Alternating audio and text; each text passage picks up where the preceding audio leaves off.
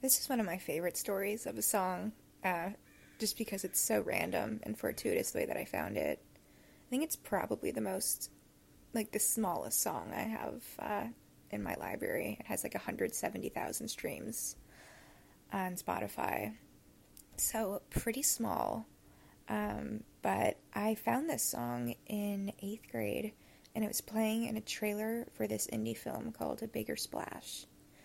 I had no idea what the movie was about, but I knew that I loved this song the second I heard it. So I made my mom take me to the theater because it was rated R to see this movie. Um, not because I cared about the movie at all. I just I knew I loved the song and I wanted to hear this song. Spoiler alert: the song is not in the movie. It was just in the trailer, and the movie itself was kind of shit. So don't believe everything you see in a trailer. But to this day, I still listen to this song. It's like, I don't know, classic rock, British invasion, except it's none of those things because it's quite recent.